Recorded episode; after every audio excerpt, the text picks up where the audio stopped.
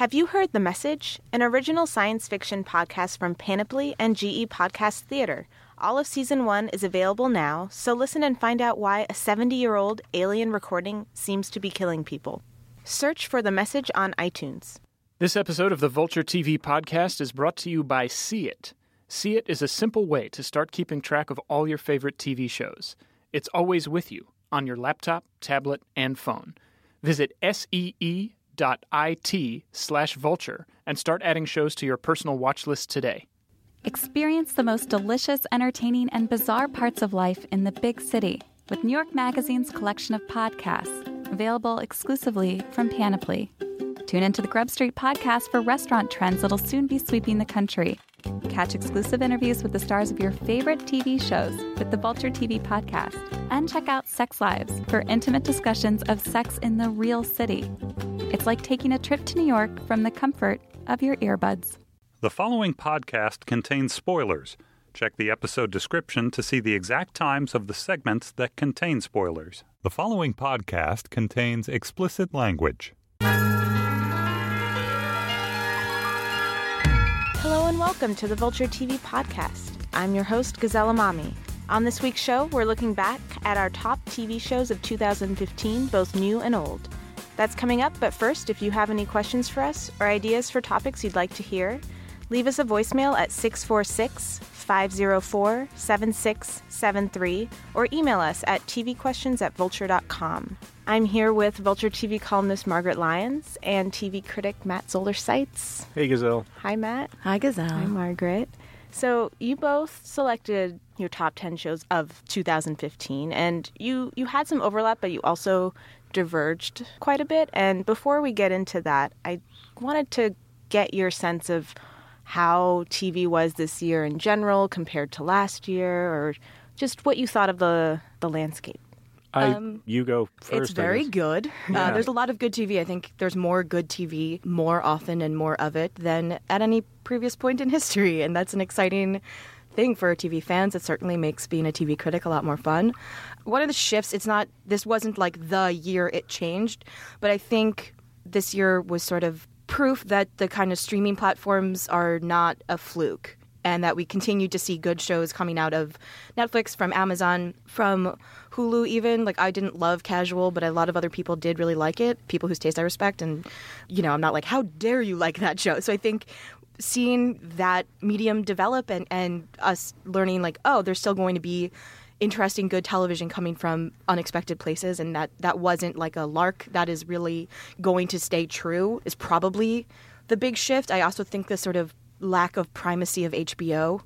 Um, like HBO still had a lot of excellent shows and still probably like the home. I think people sort of most strongly associate with prestige programming, but I think their stranglehold on being the only game in town is decisively over. Do you Yeah. think that True Detective did real damage to their reputation? I don't know hmm. about as a brand. I mean, I hmm. think they they win some and they lose some.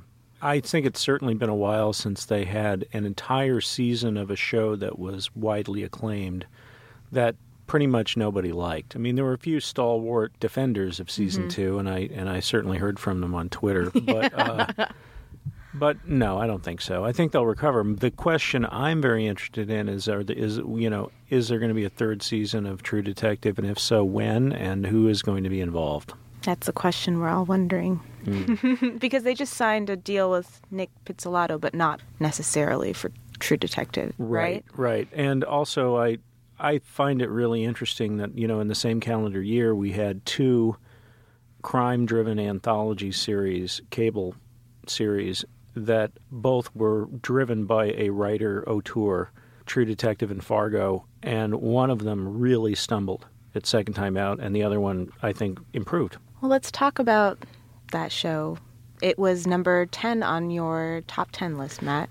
Yes, yeah, and I think if I'd had a chance to see the last couple of episodes before filing, I had to write that list early because it was going in the magazine. I think it might I might have put it a little higher, but I thought it was tremendous. Do we want to read our lists before we go down this road? Why don't you start with 10 and make your way down to 1? Okay. Just for dramatic effect. All right, so number 10, and I should say that I had another 10 shows underneath this as alternates, and those weren't published in the magazine, but uh, but people were asking me, "Where's Justified? Where's Difficult People? Where's the Knick? Mm-hmm. I thought you loved this show. I thought you loved this show. Why isn't it on your list? And the answer is because there's so much good TV. And it doesn't mean, you know, the fact that Justified didn't crack my top 10 and in what was one of its best seasons, like one of the best of its six seasons, doesn't Yeah. reflect poorly on Justified. It just means there were 10 other things that I liked more. We're going to start having to do top 50 like they do for music. I think so. I think so. Like- and and in fact, uh, the ten I was under orders to keep my episodes list to ten, but in past years I've done a list of twenty five comedies and twenty five dramas. And uh, I, I was prepared to do that this year, but I was told just keep it to ten. Um, but but it's again it's a testament to the incredible bounty of television right now. So here we go. Uh, number ten, uh, Fargo, FX. Number nine, The Leftovers, HBO, which was just renewed. And I should for say a third and final season. a third and final season by Damon Lindelof, the uh, executive producer's choice. He he wants to end it at three. And I will also say that had I had a chance to see the very last episode before turning in this list, it would have ranked much higher. Number eight, Blackish, ABC. Number seven, Jessica Jones, Netflix. There were a lot of great first season shows this year, a lot of them on streaming platforms, but I thought that was all together in terms of performance, writing, and filmmaking the best. Uh, number six, Rectify, which I thought was just extraordinary. I think it's been great in previous seasons, but they really kicked it up a notch, and I've got one more, and then they're out. Number five, Show Me a Hero, David Simon's adaptation of Lisa Belkin's book about the Yonkers housing crisis. Just terrific, and it really felt like a missing season of The Wire to me. Just great. Uh, number four was BoJack Horseman, which I liked a lot in its first season. But again, this is a year when second seasons really, really, really kicked shows up a whole other level. I think, and and I wrote a piece recently about how second seasons, for me, often retroactively, kind of define what the show actually is. Um, And I think this was definitely a case of that. Number three was Mad Men. Some people expressed surprise that it wasn't number one, considering I, I wrote an entire book about that show. But again, this is a testament to the overall quality of television this year. Season seven of Mad Men, the back half I thought was terrific. Um, I liked it even more than some people who adore the show did. But I don't think it's one of the strongest seasons. You know, I would I would definitely say it's maybe four. But uh, it's the number three show of the year, and there's hundreds of television shows. So fans of the show, just be happy. Number two is The Americans. I don't know how it's possible that this show can keep getting better and refining its excellence, but they do it somehow. And they had some individual episodes that were some of the best episodes of television that I have ever seen this year. And and that alone is why The Americans placed above Mad Men because of a handful of episodes, uh, particularly stingers. And the number one was Hannibal. And uh, I didn't see. Han- I don't know if anybody else put Hannibal as their number one show. Maybe they did, You- but did you do? Did you put it as your, as your I did. one I put it year as as well? my number one show last year, and I really think that that show is um, pushing the the expressive possibilities of this medium forward in ways that we have only begun to appreciate. Margaret. Number 10 was uh, Broad City. I thought the season of Broad City was just really wonderful. Number 9, Last Week Tonight with John Oliver. I think that show continues to like really hammer home what its deal is. It has like a very clear set of ideas and I just think week to week you can't pick a bad episode. Like it just is so well done. Uh, number eight, The Last Alaskans, like one of my sort of pet shows of the year. That's on Animal Planet. Um, it just to me was like, oh, we're still making really terrific documentary television, um, and the sort of poisoned hand of reality TV hasn't gripped every inch of TV the way that we sometimes fear. Uh, number seven, Catastrophe. I just thought that was yeah one of the most like charming, original, special shows. I remember. I mean, I've watched it now a couple times over. I continue to be really, really impressed by how character driven its comedy is, and and how much story it manages to cover in so little time. Uh, number six, Unreal. That was one of my that just knocked yeah. me That's a good over. show. I thought that was a really great show. Uh, I also think that it was doing more than a lot of other great shows this year. I think it sort of decided what it wanted to be about and was able to accomplish being about those things with unbelievable accuracy. Number five, BoJack Horseman. I just love that show. I think to Matt's point about like second seasons this year, really having this being a great year for second seasons. That's super true. I I loved the first season of BoJack, and I think in the second season, I was nervous going in that it would be more of the same that you would kind of run out of juice on, on some of their ideas and I it didn't at all and it became richer and funnier and, and darker and I just was super impressed by all of it. Number four, Jane the Virgin. I think that show is a masterpiece, and I think it gets maligned or misunderstood or sort of not considered among the greats, even though it is, I think, its second season has been terrific. I think the way it approaches storytelling is really special. And I also think, compared to a lot of other of prestige shows, this is, I think, the only network show on my list. So they're making a lot more episodes of television than its competitors or its brethren even begin to approach. So I think it's also playing at like a slightly different difficulty level. Number three, The Americans. I mean, we could talk about The Americans forever and often do. Um, Yeah. I love it. Number two, Transparent. I feel like I was like kind of cheating because the second season doesn't come out until December 11th, I guess, right? Where, yes. But I had seen screeners of season two, and it's a show that I adore and am fascinated by. And I think the second season is wonderful. And my number one show of the year, and number one in my heart for a long time, is Mad Men. uh, even though I agree that the seventh season, like 7B, is not the best season of Mad Men, I still thought it was the best season of television this year. And I think you know something we talked about on the podcast a couple weeks ago about shows learning how to do finales i think bringing mad men in for a landing is such a high degree of difficulty Yep. and for a long time i thought it was sort of like an unwinnable fight that there would, there would just actually never be a good finale for Mad Men, and I was kind of convincing myself in like a contrarian way that bad finales make shows last longer in the public consciousness, and so you could secretly wish for a bad finale so it would stay part of the conversation more. Hmm. Like I don't think anyone would still be talking this much about Lost, right? The sort of more contentious the finale, the more part of the conversation it remains. And so I was like trying to convince myself that it would be okay if Mad Men had a bad finale, but it didn't have a bad finale. It had a terrific finale, and that was a really difficult thing to do in sort of the TV year of 2015, and I was mm-hmm. glad to see it. That was the perfect way to end that show, and it was consistent with the way that they have told the story and developed their characters over seven seasons, which is it rare the show rarely does exactly what you expect it will do, and often it does things that you you, you, you sit there and go, huh, and then you have to sit with it for a while, and then you ultimately conclude, yeah, that feels like the right thing to do. There were a lot of shows I liked, and for a variety of reasons, felt like I couldn't or shouldn't or just simply didn't put them on my top 10, but I would still hold in like tremendous esteem. Yeah, Yeah, I don't have a top 10 list to share, but I did want to call out three shows that I really love this year that all are new shows, one of which is Fresh Off the Boat, which mm-hmm. we, again, going back to that second season theme we've been seeing this year. Fresh Off the Boat is a show we saw the first season of early in the year, and then we've seen the f- first half of the second season. And I think in this second season, we've really seen the show mature, and I've really enjoyed how the focus has become stronger and stronger on the parents, mm-hmm. Lewis and Jessica, and their comedic dynamic is just brilliant. And yeah, I just I think it's it's a show with a lot of heart that just keeps getting stronger. Fresh Off the Boat, Blackish, and The Goldbergs are three shows that are doing a similar thing very differently. Mm-hmm. And they are painting a very, very specific portrait of, of you know, a way of life in a way that feels universal. And I've and to me that's why I put Blackish so high on my list because not only is it just a flat out great show, and this again i say something corny every single week, but I feel like a show like Blackish is is helping move things forward in this country. Mm-hmm. You know, like that sounds like a heavy burden to place on that show, but like I I think it's a show that's going to stand the test of time, and it's gotten more and more and more confident, like to the point where now it feels like it's part of my life. It's like part of the institution of television, and I think it's only going to get better as it goes along.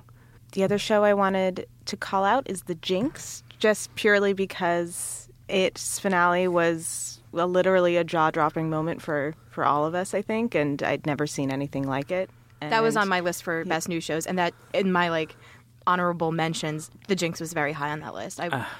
there was so little else that fascinated me the way The Jinx fascinated me. I hated that show when all was said and done. I did, I did, but I can't deny that it, it held my attention. It held my Yeah. attention all the way through, and I had no idea what it was going to do from one moment to the next. And I thought the finale was bullshit on a lot of levels, and we talked about We this. did. But but I'm not going to intriguing. I'm not going to deny that it was one of the most significant and interesting shows of the year.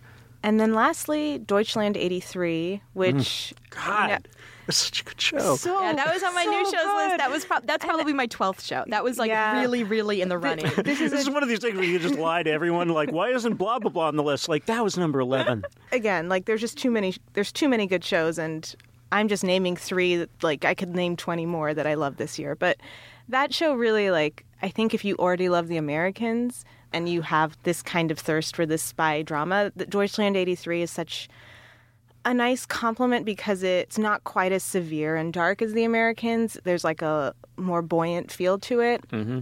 And the summer, like, it was like one of the few great shows aside from Mr. Robot. I mean, no, there were actually a lot of great shows this Mr. summer. Robot, but Mr. Mr. Robot, Robot, yeah. yeah. And it's you know it's German, it's subtitled, the performances are amazing. Like, just just a brilliant summer show that I wouldn't have expected to be a summer Can show. Can you hand me it- that pen over there? Because Yes. there's so many shows that I want to like shout out here. Like that's how much great TV there was this year. Yeah. there are shows that in another year would have easily cracked my top ten that I'm like I forgot about.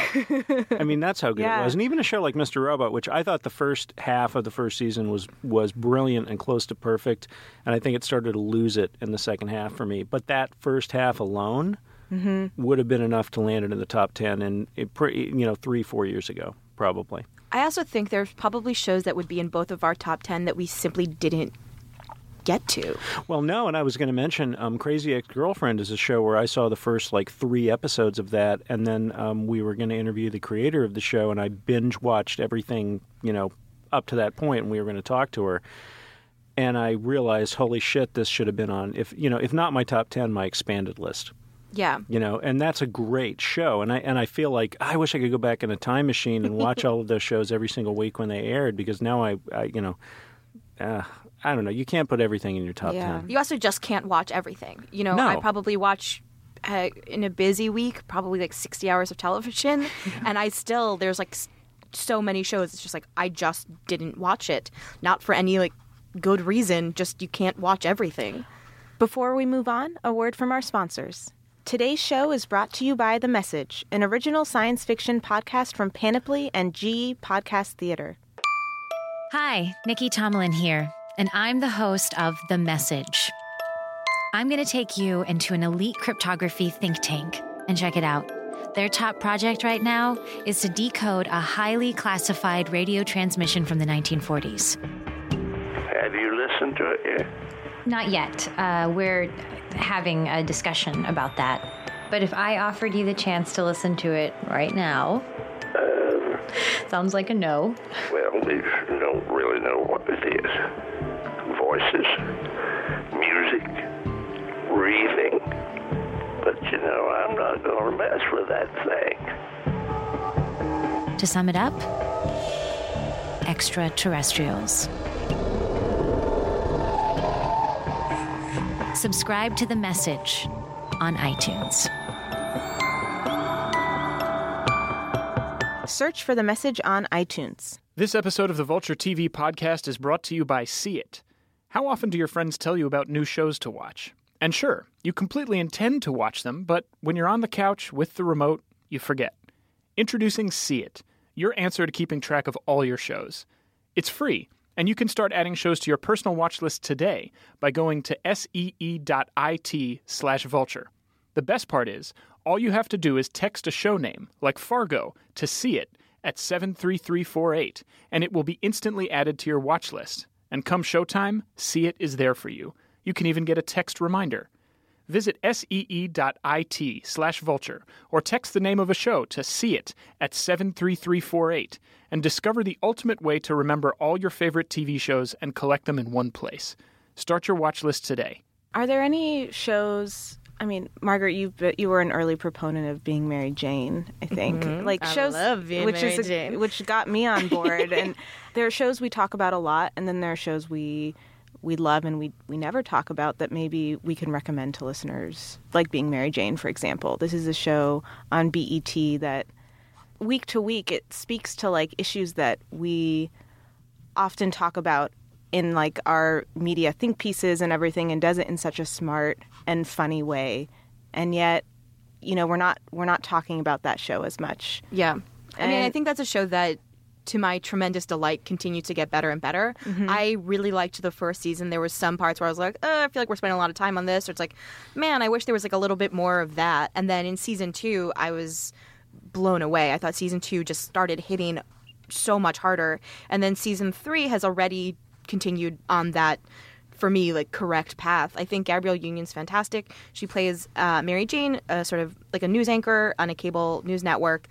I also think it combines like really high melodrama, soapy stuff. You know, we have disfiguring car accidents and stolen sperm, and you know, stuff getting thrown in a pool, like these very sort of melodramatic moments. But then there's also very open political discourse. There's a lot of conversations about the sort of like state of rich black America. And Mary Jane is in a frequently uncomfortable position. She herself is very wealthy. She has family members far less so. And she and her friends have interesting conversations about race and politics that, you know, I don't think other shows even think about having.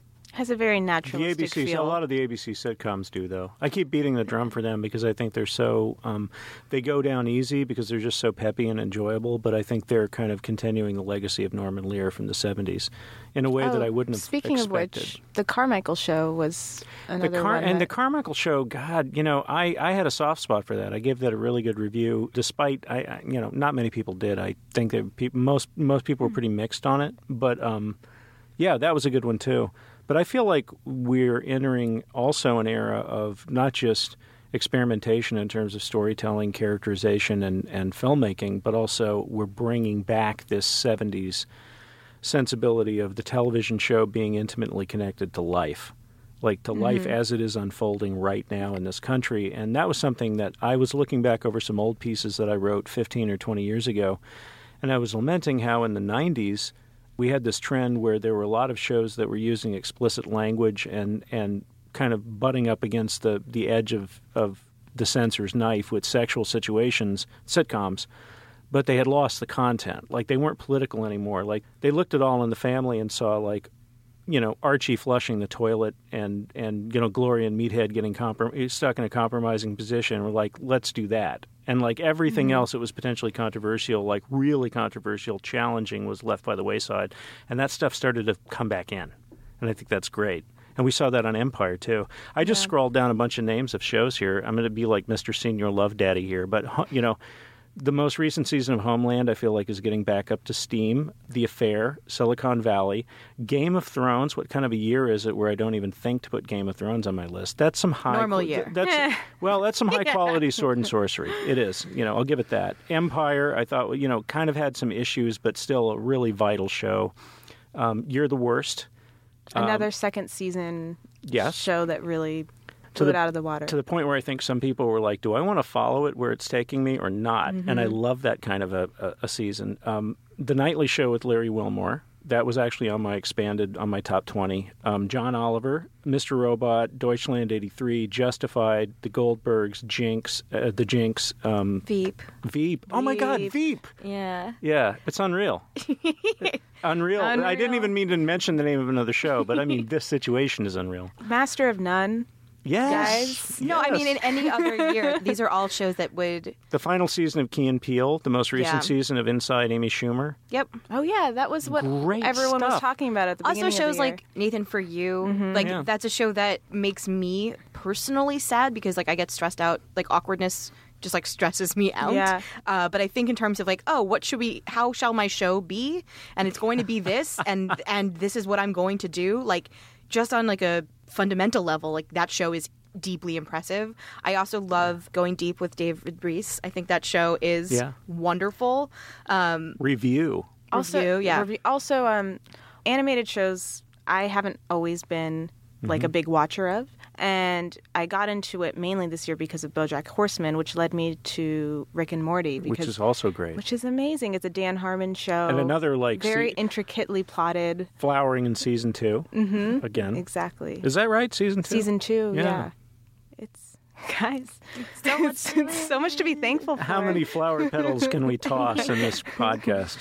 Were there any episodes in particular that stood out to you this year? I mean, the one that really affected me the most was episode two of Master of None, the parents episode That was great. that stars Aziz Ansari's own parents. And I felt like that one really, as someone who grew up with immigrant parents, I had really never seen anything anything like that on television before. And it was this unreal moment of seeing yourself reflected in TV that was amazing to watch so many other people feel that way. So there were these kind of transcendent moments on television that like what you were saying, like we're kind of talking about life again on TV, but doing Yeah. it in all these different ways, in all these different formats. That it's just incredible to watch it happen. I mean, I think you could pick any number of episodes of The Americans that you were really like, Mm-hmm. wow, from sort of start Oh, yeah. to finish, this has just like it's just like ticking away like so perfectly and so precisely. So I feel like I couldn't pick one episode of The Americans, even though there's I think could I- pick a bunch. I I love Do Robots Dream of Electric Sheep? I believe it's called. it was Do Mail Robots, Do right? male about robots. the male- yes, yes. The one with where Elizabeth is having a conversation with an old uh, woman whose name I I forget at and the, the- moment. she- the- she's like forcing the woman to kill herself, and she does, and it's Right. just like holy shit. Yeah. like it's just super effective. I mean, I yeah, that show is really really excellent. I think for Mad Men, you have to think about person to person, but I also think was it the Milk and Honey route? Um, That was great. I picked. I put Time and Life on my top ten. Which one? That's the one where things start to crater at the agency. That's like I Mm-hmm. think it's like third from the third or fourth from the end. I'd have to check the lineup, but that's a great one. My list actually I have in front of me. It was number ten was Rhinoceros from Fargo, which is the first of many Hell Breaks Loose episodes. But that was one where I felt like the the the narrative and the philosophy and the overall vibe of the show converged in just a perfect way. Uh, Time and Life from Mad Men, the pilot of Catastrophe, which we talked about at great length on this podcast, which was one of the best pilots I've ever seen. Um, Twelve Angry Men inside Amy Schumer, which I can't even say the title of that without laughing. And it was so it was funny in and of itself, but they went the extra mile by modeling it so closely on Twelve Angry Men, like right down to the look of it and the black and white and and just I can't I can't think of that without hearing Paul Giamatti snarling all this profanity and yeah, it was just great and you know you got John Hawkes like waving a dildo and just so many great comic moments. Um, 5 from Better Call Saul, which was the Jonathan Banks Spotlight episode, which was amazing. International Assassin from The Leftovers, the, the hotel episode, yeah. yeah. which was, you know, that- yep. It was something. it brought the it, Yeah. it brought the lynch. It brought the lynch. The new season of Twin Peaks is really going to have to step it up after that. Um, Escape from L.A. BoJack Horseman, uh, which is the most Mad Menish of of those episodes. Digestivo from Hannibal, which a lot of people were surprised I didn't pick one of the Red Dragon episodes, but that the conclusion of the Florence arc, which I thought was uh, reminded me of some of these pretentious art house films that I loved so much when you know I was growing up. Uh, Stingers from the Americans and um, No Room at the Inn from The Leftovers, which is where Matt and Mary try to make their way back into Jarden. oh yeah. I also I think the sort of OJ trial episode of Kimmy Schmidt um, really like Oh, it- yeah. that's a show that I think like I sort of hemmed and hawed about putting that on my top 10 list somewhere because I did really enjoy it. I I feel okay about it not quite cracking that list. But I think that episode really was like, oh, how weird will this show get? And it's like pretty weird. like just sort of being willing to go that far. I also think the season finale of Orange is the New Black, you know, with the sort of mikvah bath that we Oh, have yeah. and we mm-hmm. have like it, we, like all these sort of moving pieces like click into place and we had this like really important i think resolution for the pennsatucky sexual assault storyline and i think like that episode i thought the season was terrific on the whole and i thought that episode in particular we just had like a lot of really really terrific moments and it just like was a very good cap on a very mm-hmm. good season.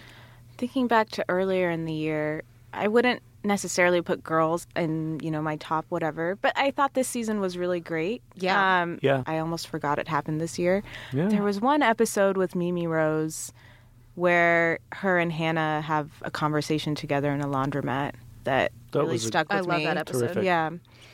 Um, so many delusions colliding in mm-hmm. that scene. Exactly. I mean, I really liked this whole season of Girls. I thought all the stuff at Iowa was actually great. I know a lot of other people didn't care for it. I thought it was wonderful. I thought the the episode with New Rose and we have that weird art show, like her sort of mm-hmm. performance art piece, and and just like such an intense like moment of reckoning for Hannah. And I think that's a show that sometimes struggles to let its characters grow and we want to see that happen because you know immaturity is not a good look on anyone and behavior that is commonplace at 22 is is less okay at 26 um, and i think this season they did a really good job of like figuring out how hannah was going to continue to develop. I think maybe not as good a job figuring out how everyone else is developing. Lena Dunham has this sort of Spike Lee, Oliver Stone, Quentin Tarantino sort of problem, by which I mean she herself is such an issue for so many people that I think Right. that they completely are unable to really watch the show and appreciate it for what it is. And I, you know, I guess maybe that some of that's on her. A lot of it probably is. A lot of it's on the media. A lot of it's on just social media users who want something to fight about and hate. But um, the quality of that show is exceptional. It's always been exceptional, and um, I'm kind of looking forward to when the show is off the air and we have a little bit of distance from it, because I think that like five, ten years down the road, people are going to look at the totality of girls, and then they're going to go back and read what was being written about Lena Dunham at the time that it was on the air, and go, "What the fuck was everyone's problem?"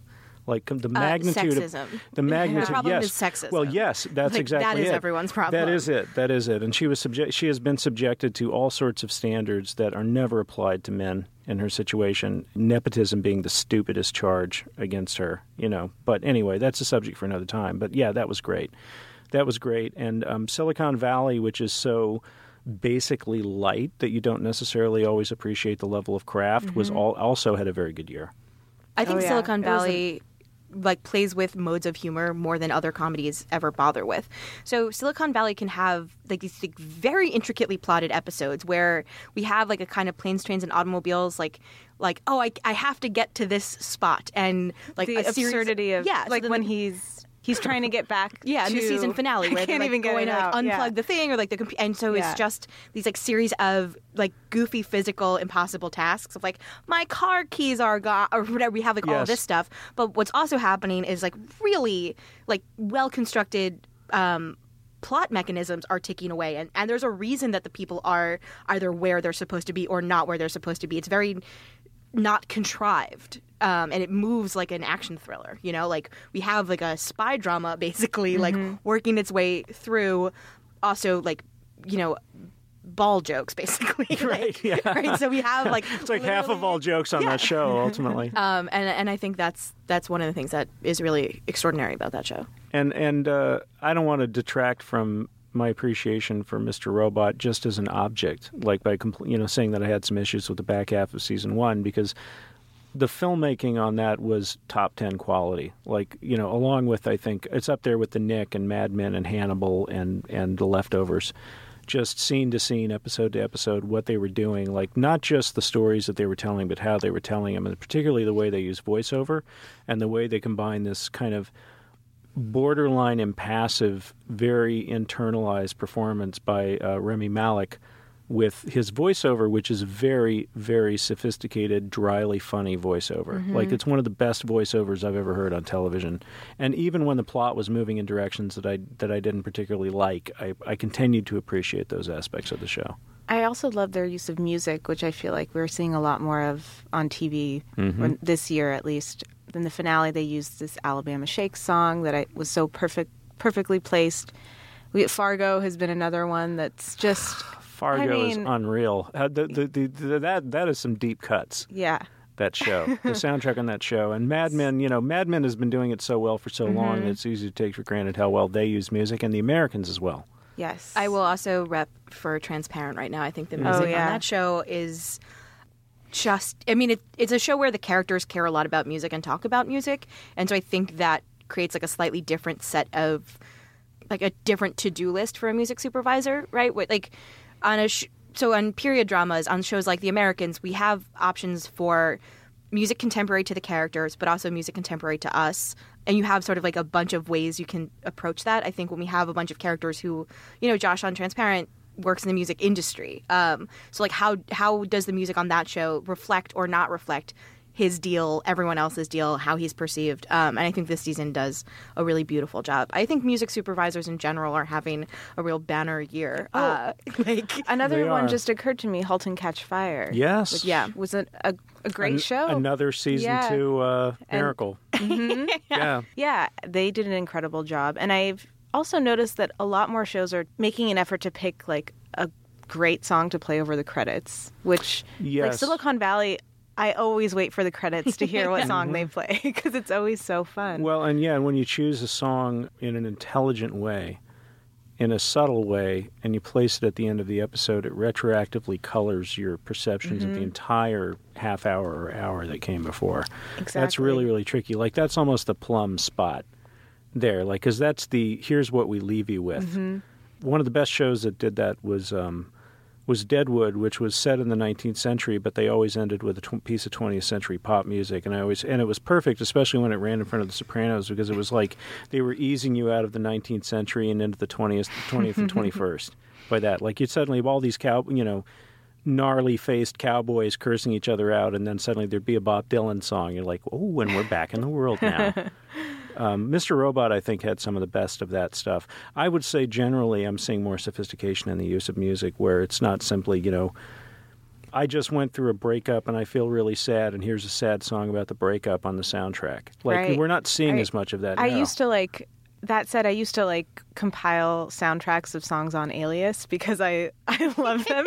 But like but they weren't like they they were more to convey the emotions of whatever the character was feeling as opposed to like speaking to larger themes of the show necessarily. The Leftovers had one of the best um, uses of music this year because it used certain key pieces of music over and over. We talked about this a little bit last week, but it's intriguing to me that both Mr. Robot and The Leftovers used that um, Where Is My Mind by the Pixies. yeah. And I think that I have to give the, I, I think the victor here would have to be The Leftovers Mm-hmm. because where on Mr. Robot that song was used to basically kind of prefigure this revelation that, yeah, it's a Tyler It's a Durden type of nose, situation. Um, on the leftovers, it's it's faking you out. It's like you think that you're in a Tyler Durden situation, but it's actually something else entirely. And then they come in with the acoustic, which kind of gave me the chills. Yeah. And then they brought it in again at the end of the season. Ah, Great show, third season. They got a third season. That is so happy. So happy. But it's with kind of that. a nice compromise because it's the final one. yeah, Yes, we'll see. Yeah. I'm sure that HBO's first duty was to make Matt and Margaret happy the next time they record a podcast. So good, good job, HBO. That's it for this week's Vulture TV podcast. Don't forget to email us your questions or comments at tvquestions at vulture.com or leave us a voicemail at 646 504 7673. The Vulture TV podcast is produced by Sam Dingman and Sarah Abdurrahman. Thanks also to Laura Mayer and Andy Bowers.